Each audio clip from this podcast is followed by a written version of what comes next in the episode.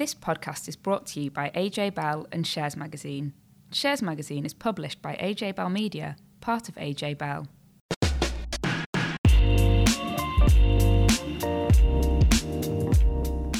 Hi, welcome to this week's Money and Markets podcast. I'm Dan Coatsworth. This week I'm joined by Danny Hewson.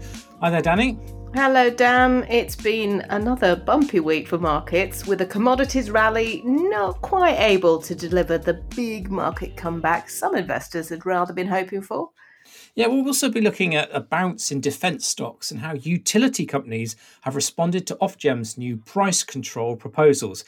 And I've been chatting to the fund manager of Odyssean, one of the few investment trusts not to have lost a lot of money this year. Tom Selby's going to be here to talk through that pension triple lock pledge by the government, and we'll also be chatting about why the battle for high street chemist boots ended with it being taken off the market for now. There's also a new boss for Whitbread, and we'll explain why the government's green savings bond has been a resounding flop. So, loads to get through, Dan. Let's start with miners because they gave the FTSE 100 a heck of a boost at the start of the week. Yeah, I mean, we've had some quite wild movements from mining companies in the last sort of couple of weeks. If you go back last week, actually, you know, the, the performance was pretty terrible. Copper hit a 16 month low. There's lots of fears about a slowdown in the global economy. And of course, copper's fortunes are heavily tied to economic activity. We also had sort of ongoing tough COVID measures in China. And of course, if you think that anything China does is, is really important for commodities demand because you know it's such a big consumer of metals and minerals. So copper's actually in a bear market, which means it's down more than 20% from its recent peak. And sort of history suggests that demand often drops when you see a sort of a bear market happen in this metal. So if you sort of take a step back, know, I think over the last couple of years, been, there's been loads of hype around commodities, particularly the ones that are needed to help build electric vehicles and also for use in renewable energy projects. So I think people are also sort of surprised how quickly economies picked up after the pandemic. And so you've had sort of this big demand surge, which has pushed commodity prices up. But I wonder if we're now going to see a potential pause in the sort of this stage of the commodity cycle. However, you know, it's, it's really hard to predict what goes on the commodities market. And, and at the start of this week, we did get a bit of a boost in sort of mining stocks because the G7 announced a 500 billion pound infrastructure package to help developing countries, and it's sort of being touted as an alternative to China's Belt and Road Initiative, where sort of lots of money is being pumped into countries around the world to fund projects from buildings to roads, and so I think investors are sort of looking at us thinking, okay, there's going to be another um, another party coming on and saying like, Here, here's a here's more demand for commodities, but you know, th- these things can move up and down. And I think anyone who is invested in the mining sector needs to understand that you're going to get big swings over time, and it definitely won't be a smooth ride from an investment perspective. Yeah, it seems like there's quite a bit of sort of global rebalancing going on at the moment, a battle for hearts and minds. Um, and I, I think a lot of that probably, undoubtedly, has to do with what's going on in Ukraine. And um, the uh, Russia's invasion of Ukraine has also led to another hike in stocks, defense stocks, which we saw um, Tuesday, I, I, feel like we need to do this almost day by day because there seems yeah. to be so many sort of fluctuations going on depending on the bit of news. But all this was tied to a speech that Defence Secretary Ben Wallace was due to give. And there was sort of, you know, as these things happen, you get a lot of leaks about what is expected to be said.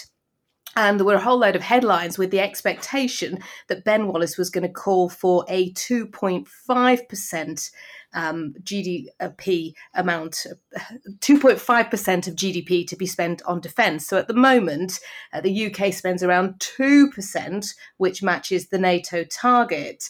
But um, Mr. Wallace had reportedly written to the Prime Minister asking for an increase to 2.5% by 2028, saying, you know, that the most the issue with Russia had created the most direct and pressing threat to Europe, and that it was increasingly clear that President Putin couldn't be deterred by threat of punishment or the costs imposed upon his people. Now, there's all sorts that's been going on today. Um, what did he put this particular 2.5% in a speech in, in an attempt to sort of push Boris Johnson into a huge defence spending increase because, of course, Boris Johnson's at the NATO summit this week? Or has it all been a bit of, you know, smoke and mirrors and nothing to see here move along? But what we did get is we got defence stocks rising off the back of that speculation. We had um, BAE Systems at more than 3%, Babcock and Rolls Royce at more than 6%. And some of those gains have continued today. So if you look at the um, FTSE 100 top risers, BAE Systems is still up there because even if we don't see a huge announcement in the next few days, certainly the subject of defence is getting a lot of traction. And when you start to look at where money is going to be spent over the next two, five, ten years, clearly the situation in Ukraine has caused for a big rethink in terms of how we protect ourselves and protect Europe. Yeah, I think it's it's interesting with defence stocks. So, you know, go back a couple of years, no one's interested in them at all. Everyone was thinking, you know, guns, uh, and you know that sort of area is it's sort of anti ESG, isn't it? Everyone was sort of going for um, let's do let's inv- put money into environmental stuff or or things that are um, you know doing good social or, or good government standards. And the idea of putting money into oil stocks you know defense stocks tobacco ones you couldn't think of it. But now now this year you know some of those areas have sort of been actually the, the stronger sort of performing areas on the stock market and there's um, been a big shift. You're absolutely right. Just in the terms of the way that people talk about these kind of stocks. You know, if you think about last year, how we would have been talking about oil stocks, you know, all indication was that the big direction of travel was to clean green technology. And if you were putting money into oil stocks, that company had to have, you know, a clear path towards net zero. Now the conversation has definitely changed, and whether or not that has to do with you know the share price or whether or not that has to do with a fundamental shift in the way people think about the world, uh, I suppose it's probably um, depends on the individual. Yeah, I mean, one thing that we are obviously seeing we are seeing sort of quite wild share price um, movements, as sort of, sort of said earlier on. But um, what we're not actually seeing is lots of companies sort of having their earnings forecasts cut. And and this is something I think that if you've got money in the stock market, you want to be paying attention to. So if you look at the US S&P 500 index, it's down about 20% from its um, recent peak, but actually earnings forecasts have barely moved. And this sort of tells us two things. First, that stocks have derated. And by that, I mean that investors now want to pay a lower multiple of earnings to own those shares. So, second, if the outlook remains gloomy in the coming months, I wouldn't be surprised if we saw another leg down for many share prices if we actually will finally see earnings forecasts cut. You just have to think of the situation. Central banks are raising interest rates to curb inflation. So, that in theory leads to less spending by consumers and businesses. So, that would have a natural impact on earnings forecasts. They'd have to be reduced. So if that does happen, then we'll obviously see share prices reduce as well. Now, interestingly, banks are on the few sectors to see earnings forecasts go up. Uh, and actually, we, we, I've just been in the process of trying to get a guest onto the podcast to talk about that. So, so keep listening to the show each week because whilst against all this doom and gloom, there are some sectors which have brighter prospects than perhaps you might think that, and we certainly don't want to be sort of um, constantly delivering you bad news each week on this podcast. We'll try and show you the good and the bad opportunities so you can sort of help make your own minds up about um, perhaps where to position your portfolios.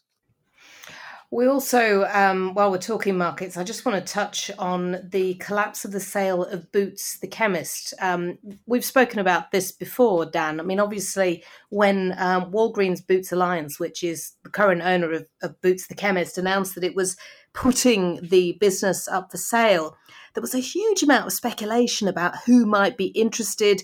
And it did seem at one point there was going to be, you know, a huge bidding war. I mean, certainly a lot of people were talking about um, the, the brothers that own Asda, the Issa brothers, being potentially interested. Uh, another was a, a, an Indian billionaire who was potentially interested, along with um, a, a hedge fund that had obviously tried to get in and buy Asda, but but got knocked back when the Issa brothers managed to take over. However, the sticking point did seem to be the price tag that Walgreens wanted from Boots.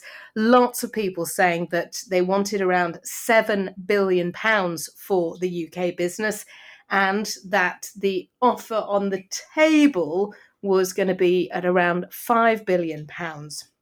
Now, it has now said Walgreens that it is withdrawing the sale of the business for now. It's going to keep hold of it.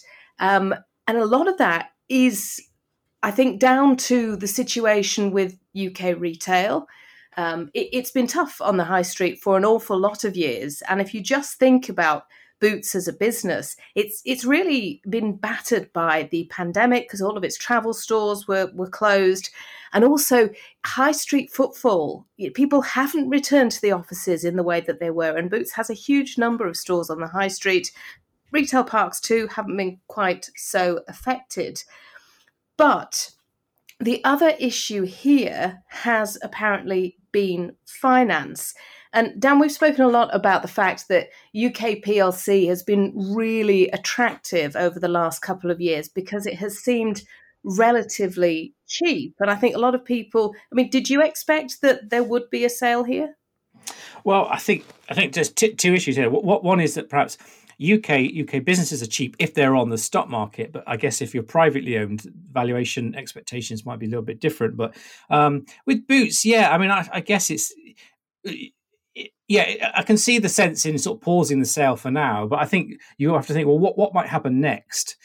If market conditions sort of pick up again, um, I would have thought that they would either try and rush through a sale while there's still the sort of some some interest because they clearly got li- and they now have a, oh, a list of people who have shown their sort of cards and you know sort of sniffed around the business. But equally, they could you know history would suggest companies that try and sell a subsidiary, which we've got in this case, Walgreens trying to sell Boots.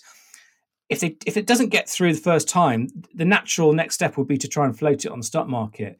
Um, of course, Boots is a very well known brand. Uh, I certainly thought that there'd be lots of people interested, but equally, you know, you know as a, as a customer, uh, although not not a very often customer, um, not a regular one. I find that their their stores are really tatty. The, business just seems really tired. It's really competitive market. You have to wonder what what is so special about Boots. And so um, I don't think that an IPO would get away too, um, you know like a bumper IPO. I don't think there'd be a massive surge in valuation because people want to get their hands on a slice of the business. But um, you know, I think there's a bit more to it than Boots. It's not it's not a sort of simple sell. I know this is a really famous name on the high street, but um, you know, is it relevant today? That's the big question. I think there are opportunities to make boots relevant because certainly in the wake of the pandemic, wellness has become big business um, you know, health foods, and also those sort of um, the services that maybe the NHS can't provide in the same way because it's really under the cosh. There's there's complementary services, and, Boots does a lot of that very well. You know, when you think about prescriptions and you think about eye tests and all of that kind of thing, and I think certainly when you looked at the Issa brothers, you could see a potential there to sort of mix a lot of their businesses if they could get away with it, if the competition watchdog would allow them to. But you could imagine, you know, um, a boot store having uh, some Asda food in there, you know, a, a Cafe Leon, which they also um, own. So, you know, you can stop off and, and get something to eat in there. And that sort of mix, that hybrid retail offer potentially could be really interesting. But, you know, in terms of, uh, there was speculation that if they you know didn't get a buyer that there, there would be a bumper IPO. Financial markets are just so volatile at the moment, and there's been a lot of talk that one of the reasons that this bid for Boots hasn't come off is because it's become very difficult to get funding for businesses in the UK because there's concern that you know we could we are on on the brink of recession. You, look at the growth figures that have been forecast for next year, and, and it doesn't look great. And then when you factor in the retail sector, you know, there are big flashing signs. So I suppose now the question for Walgreens is can it turn Boots the business around? Does it have the gumption to sort of say, okay, we we'd taken our foot off the gas. We were sort of, you know, we were closing the car door and we were leaving, and now we've got to start the car back up again and plow ahead. Do they have that in them? Do they have the knowledge? Because the US market and the UK market are incredibly different beasts. Yeah. So we've got quite a lot to to sort of get into the podcast today. So this, I just wanted to quickly mention that Whitbread is going to have a new CEO. Domino's pizza boss Dominic Paul has decided to return to Whitbread and become its new boss. Now, this is quite interesting because he used to run Costa Coffee, which was owned by Whitbread before it was sold to Coca Cola. So Dominic Paul's only been in the Domino's job for two years, uh, and you know, to be a boss of a sort of a, a, a company like that size for, for, a relatively short time, you you'd sort of think, okay, what what's happened? Has there been a disagreement, or you know, why is he going so soon? But I, I just think that this is this you know, clearly been given this great opportunity to go back to business that he he spent quite some time with and and did incredibly good job in helping to build up Costa. I think that the current CEO Alison Brittain says she's off um, doesn't want to do full time executive life anymore. So I think this is, you know, I think Whitbread's come out um, very well here. You know, he steadied the ship at Domino's, um, but perhaps, you know, he's looked at Whitbread and think this is a, perhaps a bigger business. It's really strong in hotels now. Perhaps he could do something with the boring old sort of pub psalm, uh, pub restaurants and stuff. Um, but yeah, I just think it, it's a, it's a curious one, and um, you know, perhaps now looking at it in hindsight, he was the most obvious candidate to become the new Whitbread CEO. There's a lot of movement at the moment at the top of um, some really well-known companies. When you think about it, you've got Whitbread, you've got Marks and Spencer, you've got Pets at Home. Um, I, don't remember a time when we had quite so many changes going on. And I was reading a piece in the Financial Times a couple of weeks ago, um, and this is the FT City Networks warning that, uh, you know, by losing a lot of this talent at the top, a lot of this um, experience as we head into recession potentially, the people who are at the top then haven't had the experience of, of dealing with the downturn, and, and that could impact the way that uh, you know the UK economy ticks on over the uh, next few weeks and months. Before we talk about pensions and Ofgem's new price control proposals, let's hear from one of the few investment trusts not to have lost money this year. Dan, you've been chatting to the fund manager of Odyssean. Yeah, I recently caught up with Stuart Widdowson, who took me through how he's been managing his portfolio, sort of the opportunities he's seeing because of the market correction. And actually, we are talking defence stuff earlier. So he, he sort of explained to me why he was selling a defence stock just as the sector was coming into favour. So let's hear what he had to say. So, Stuart, what's sort of interesting to you at the moment? Is it sort of companies who are offering good growth in the future, but perhaps which have derated? Or is it lower growth, but lowly rated companies? Or just any type of company where good news has just been ignored by the market? I think it's unusual at the moment because there's opportunities in every bucket. Uh, we, we felt 12, 18 months ago, it was more interesting to look at self help, recovery, lowly rated stocks. Um, but we've made a couple of investments over the last um, uh, eight weeks or so in companies that are fantastic long term compounders that have just been really thrown out with the general malaise that's impacted not just equities everywhere, but particularly UK small companies. In terms of the the where the market's seen really strong deratings has been, um, you know, the out and out growth companies that, uh, you know, growth momentum investors tend to focus on. Now, Ed and I still think a lot of those stocks are, are still trading above fair value. So if they're really, really exciting, growthy tech names, we still think there's probably another 10 to 15% derating, or maybe a bit more to come before they become really compelling. But definitely are, are the things that interest us, the types of situations that interest us, are much broader than they have been pretty much at any time since since we launched the trust four four years ago. Can you can you name those stocks that you've been buying recently? Then they're they're not disclosable, but they are they're um, they're quite small holdings. We've taken toeholds in. One of them is called Videndum, which is used to be called Vitec, uh, and uh, the other company is uh, an overseas listed company called Stabilus, which is uh, which is listed in Germany but has 100% free float. They're both market leaders in a particular niche, um, and they have very very high relative market shares. In the case of Videndum, in most of the areas it operates in, it's four to six times the size of its next competitor. In the case of Stabilus, which makes gas springs for um, for uh, automotive and industrial applications, um, in the US, you know, UK and some Europe and um, North America, it's got a 90% market share, 9-0. In Asia, it's got 50% market share, growing 1% a year. It's the market leader in um, you know, power boot systems with 38% market share. The next guy's got 30. And in its industrial niches, everything from gas springs in your chair to things, uh, dampeners in, in aircraft overhead lockers. It's got 25 to 45% market share and it's a niche leader. Uh, we bought it extremely keenly. The shares had derated massively, and we're really predicting quite a pessimistic scenario for that company. Um, you know, I think we bought it on a P of 11, and it's got virtually no debt. Um, and the earnings don't seem to be uh, don't seem to be overstretched. So it's so there are definitely opportunities in, in lots of different places at the moment. And these companies, we really like market leaders because times of inflation, market leaders can put pricing up and maintain margins. Uh, so, what do you think is going to move share prices in the near term, you know, given the sort of the choppy market conditions? Do you think it's trading is better than much better than expected? That's the only sort of catalyst that we could really expect to move those share prices higher.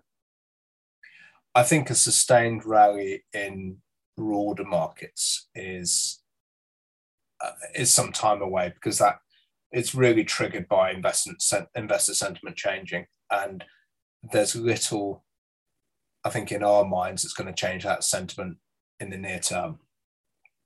Um, I think on a stock specific level, uh, I think companies that generate above expectations probably might go up a bit, but I, I can't see a wholesale re rating.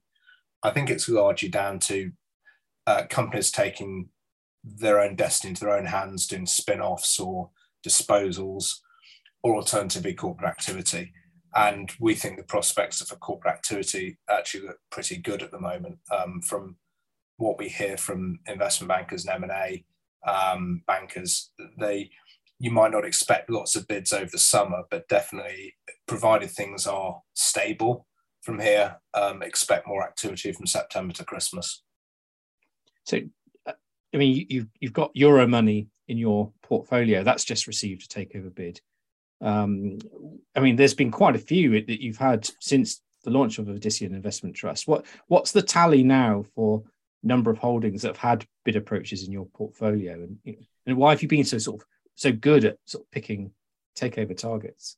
Yeah, yeah, it's, it's been a very interesting period, as you said, Dan. We've had 13 approaches for portfolio companies. There's some double counting there because some companies have had multiple approaches or had you know, a competitive bid situation. But to, Euromoney takes to 13. To put it in perspective, as you know, we have about sort of between 15 and 20 stocks typically. So it's a very high proportion of our portfolio that's attracted interest. I think pre um, pre the Ukraine situation this year, we found the market was really polarized, where there was a lot of money that had gone into high growth companies, and anything that didn't tick the growth momentum box was really mispriced by the market, even if they're good companies. So not just value basket cases, but actually just fundamentally good companies that just didn't tick the right boxes. And that a lot of those companies were taken over or had bid approaches uh, before. Um, we don't pick stocks because we think they're going to be bid targets or taken over, but our approach is really about finding good companies that are mispriced by the market, where actually either the existing management team or somebody else can unlock more value. And it just so happens you know the current market environment and the last two or three years has been particularly fertile for this approach. Yeah, I mean you've got holding in Spire Healthcare. I mean this is quite an unusual one that it had a takeover approach, but actually shareholders sort of voted it down. I mean we don't often sort of see that. What what what's sort of the prospects now? Do you think another bid might actually come uh, at some point in the future? Yeah, very possibly. So, um, so for the for your listeners that don't know that well, it's the leading private hospital operator outside the M25, and uh, unlike many of its peers, its business model is very much focused on private sector, not NHS. The NHS is about 20 to 25 percent of its business. About 25% and growing very rapidly is self-pay, and the rest is PMI, private health insurance. Um, it got hit very badly in, in the COVID period as the government effectively commandeered its hospital um, network and then effectively just effectively paid its bills to, to keep the company going. And the shares traded at, um, I think, at the trough about 50p, and the, the net asset value was about £1.80, £1.90 or so. So it became very, very cheap. And we didn't quite get to the bottom. We got, we got it on the way up at about uh, just over a pound. Um, but the real opportunity of this business, the, the, the, demand outlook, as, as your listeners probably know, for private hospital is uh, because, the waiting list is pretty good. They're very operationally geared business, so incremental value, incremental volume makes a big difference to, to the bottom line.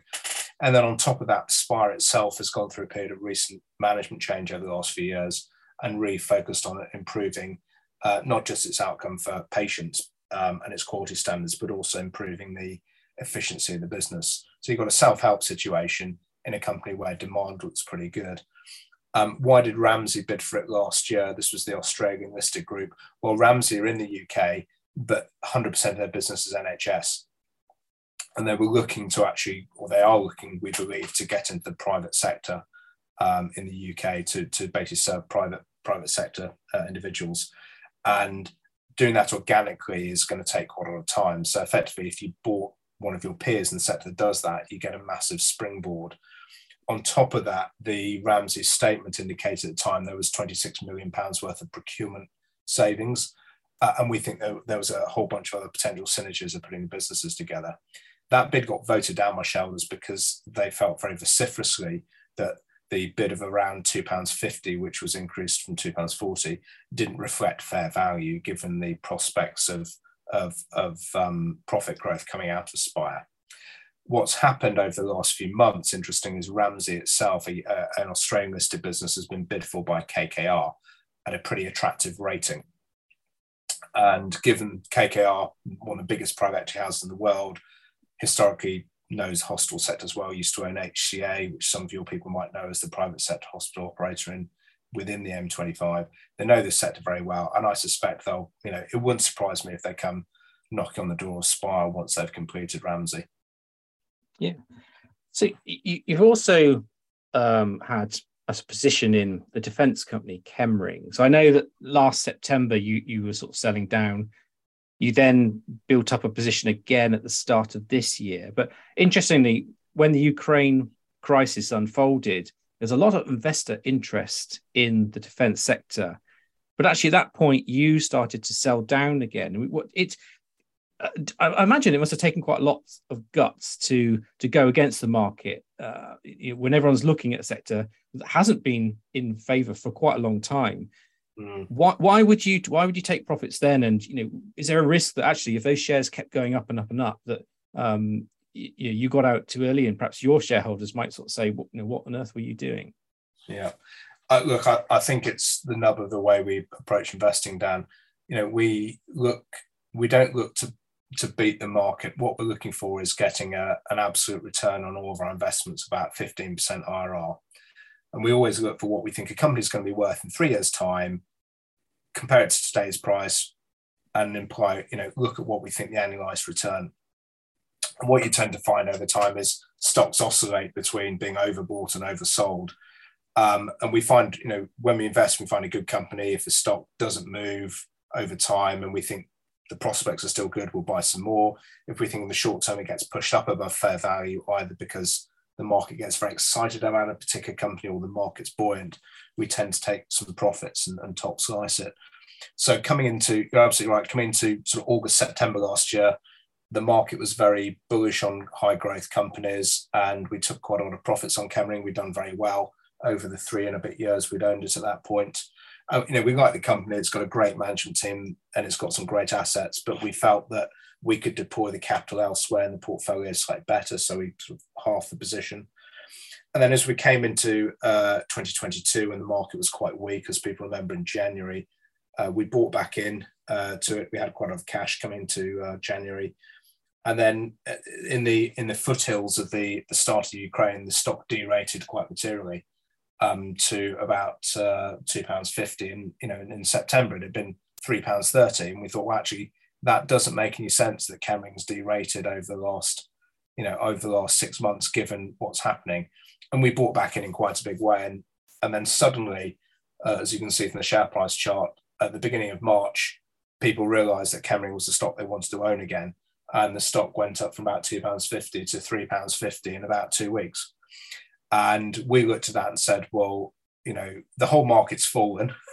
So everything else in our portfolio's got a lot cheaper this stock has just gone up by, you know, 50, sorry, a pound over 250, so 40%.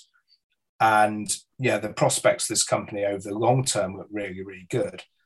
But uh, there's nothing to suggest to us that it's going to see a sudden improvement in trading over the next 12 to 18 months. You know, on a five to 10 year view, probably yes, very good for this company. But the, the, the market's pricing too much too quickly. So we effectively took some profits off that and redeployed it into other stocks, which uh, instead of going up 40% on the invasion, had fallen 20 or 25%. So it's just a capital allocation issue within the portfolio. So thanks ever so much again for, your, for sparing the time to do this. Thanks, Dan.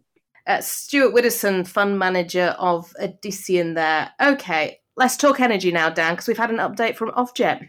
Yeah, so I mean, utility companies never seem happy when Ofgem issues new price control proposals. And I think that's definitely the case this week, where we've got some new ones on electricity distribution. So SSE is one of the companies that will be affected by any changes to these price controls. And it says Ofgem's proposals are tough and stretching. So I, think you know energy providers would argue that they're under pressure to invest to improve infrastructure, make sure the sort of the network's resilient and that everything's been done to hit these net zero targets.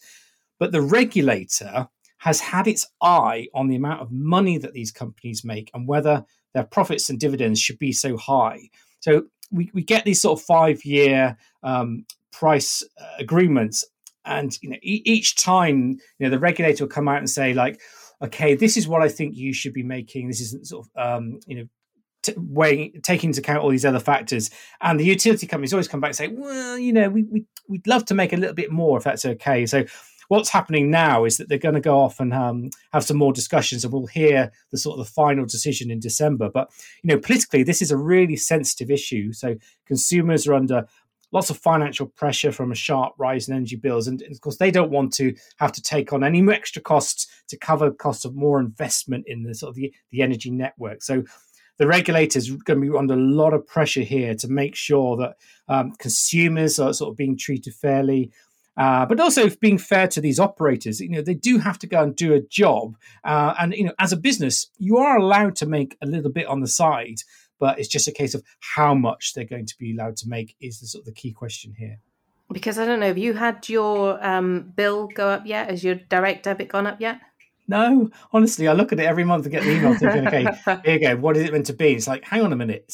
I thought it's going up in April. I still have not had a change in my uh, in the direct debit. I don't know whether I should be proactive and get in touch because what I don't want to happen is to get this sudden massive surge in the, sort of the amount I have to pay. I'd rather do it sort of a little bit more each time to make it easier to stomach well, I? I was feeling smug, I have to say, and then last week I got my email from my provider saying your direct debit is going to go up by a hundred pounds a month. Brutal.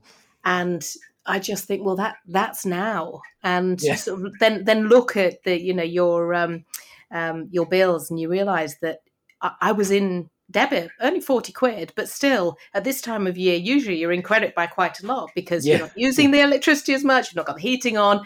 I'm like, ouch. Yeah, this is going to hurt. The rising cost of energy will certainly have been on the Chancellor's mind when he updated us all on the triple lock last week. So, Tom Selby, AJ Bell's head of retirement policies here. So, Tom, what did Rishi Sunak say? Thanks, Dan. Um, probably worth uh, just quickly recapping what the triple lock is for those who, who don't know. So, so the triple lock is a, a commitment from the government to increase the state pension by the highest of average earnings, inflation, or 2.5%. So it's kind of a gold plating for state pension payments that was introduced back in 2010 and has been kept in place most years. However, it was it was suspended for the increase that was applied in April this year because of the cost of providing what would have been an 8% increase that would have been in line with average earnings for the for the for the 3 months to July of last year. So instead the state pension rose by 3.1% so that took the full flat rate state pension. So that's for people who retire post 2016 to just over 185 quid per week. And the basic rate state pension so that's for pre 2016 retirees to just over 141 pounds per week. So there was some uncertainty in the air given that the triple lock had been suspended for this year, that perhaps with inflation on the rise, the government would be worried about the costs, and the Chancellor and the Treasury in particular would be worried about the costs of that pledge. But Rishi Sunak and Number 10 have confirmed that the triple lock will be reinstated for next year. So all eyes will be on the inflation figure in September. So that's the figure that's used to calculate the triple lock for the following year. So we don't know what that's going to be yet, but clearly, given the way things have been going in 2022, that there's every chance that pensioners pensioners are going to get a bumper increase in their incomes in 2023. Now, Tom, this comes uh, just really as we've got all of these pay negotiations mm. going on, and you've had both uh, members of the government and also uh, the governor of the Bank of England calling for restraint when it comes to pay increases. But the Chancellor said that raising pensions won't impact inflation in the same way that wage inflation would. Why?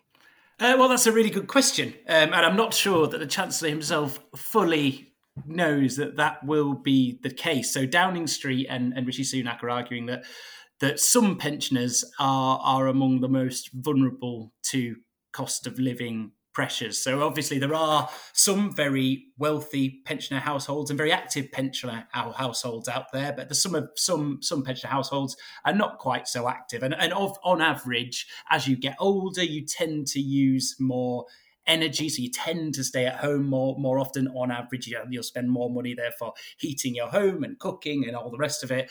And so there's, uh, in, in all likelihood, you'll you'll spend more money on energy bills. And clearly, that's the big cost pressure that everyone's facing now. So, the thinking is that if that extra state pension money goes straight into those higher energy bills, and if pensioners proportionally pay, spend more of their income on energy than the rest of the population, then that shouldn't feed into inflation. Now, as I said, that's it's not exactly an exact science and the, the nature of the state pension means it's paid to everyone. So you'll have both wealthy and and poorer households um, receiving this bumper increase. And as, as you mentioned it's quite an awkward look, I think, for, for the government and for a, for for a chancellor and for various departments that are involved in negotiations over public sector pay, where the argument is that if you raise pay by too much, then you'll you'll create a, a wage price spiral. So a, a, tricky one for for the chancellor in the sense that he is kind of having his cake and, and eating it.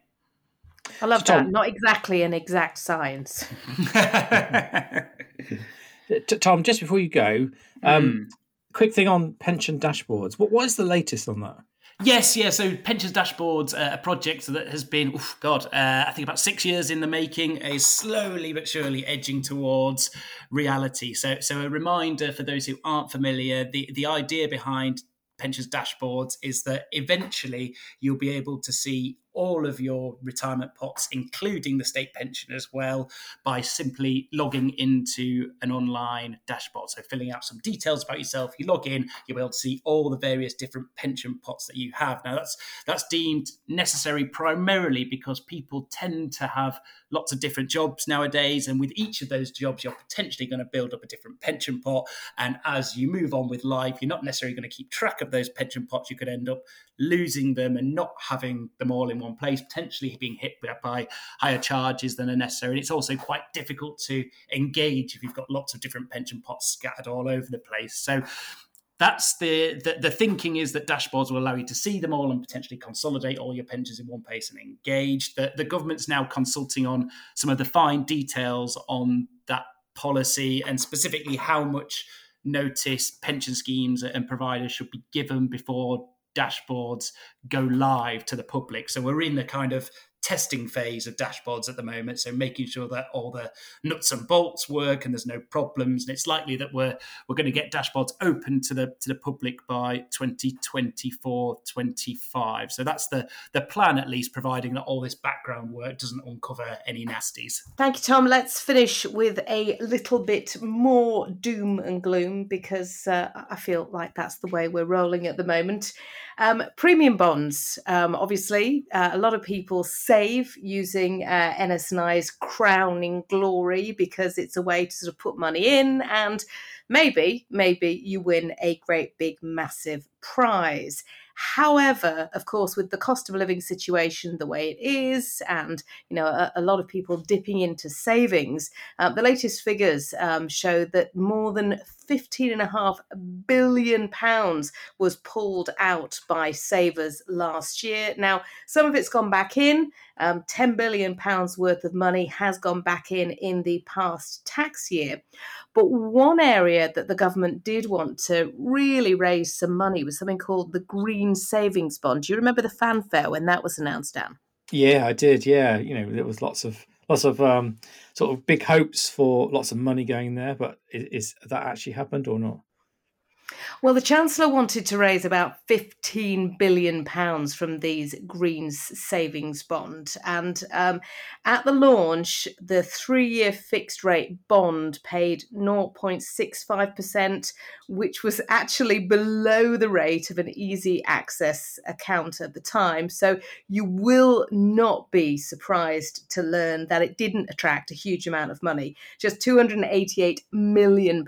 So it is very likely to lead to a review of exactly what went wrong because it's not like investors aren't interested in putting money into green causes because at the same time we had retail investors sticking in at over 15 billion 15.7 billion pounds actually into ESG funds. So you know clearly something hasn't quite translated. Whether or not it was the rate whether or not it was the way that it was sold to people however Rishi Sunak it does look like we'll have to go back to the drawing board a little bit. Um, we've also you know got some uh, interesting news about another way that people who might be dreaming of making a bit of money at the moment are having to cut back down.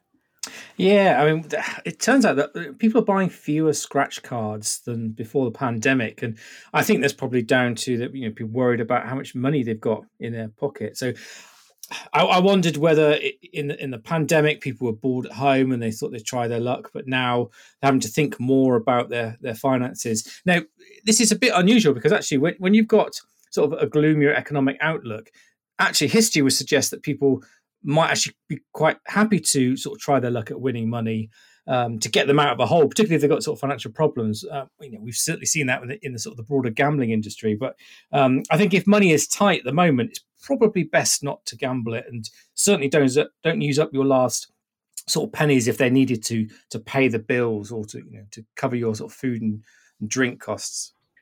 I um, buy tend to buy the, um, scratch cards at Christmas time. You know, when you all sat around the table and you've got all your you know crackers and things like that.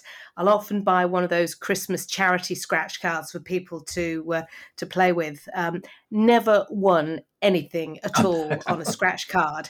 National Lottery, though, um, I do like, particularly you know when you've got that big hey 138 million pound jackpot.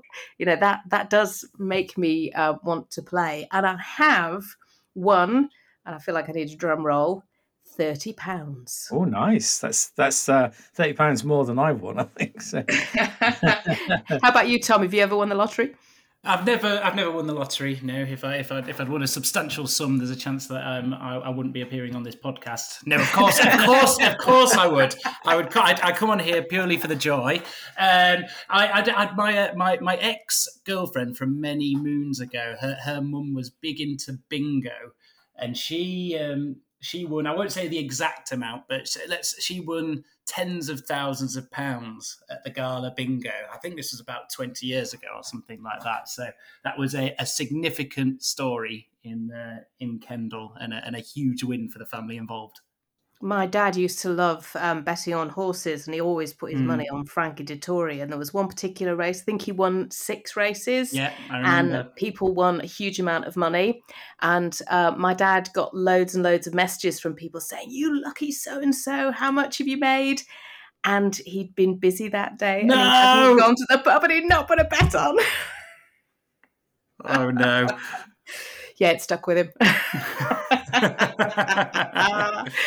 and on that note, at that wonderful note, that is all we've got time for this week. Don't forget to get in touch with any comments, suggestions, or almost lottery wins that you've had. Uh, podcast at ajbell.co.uk.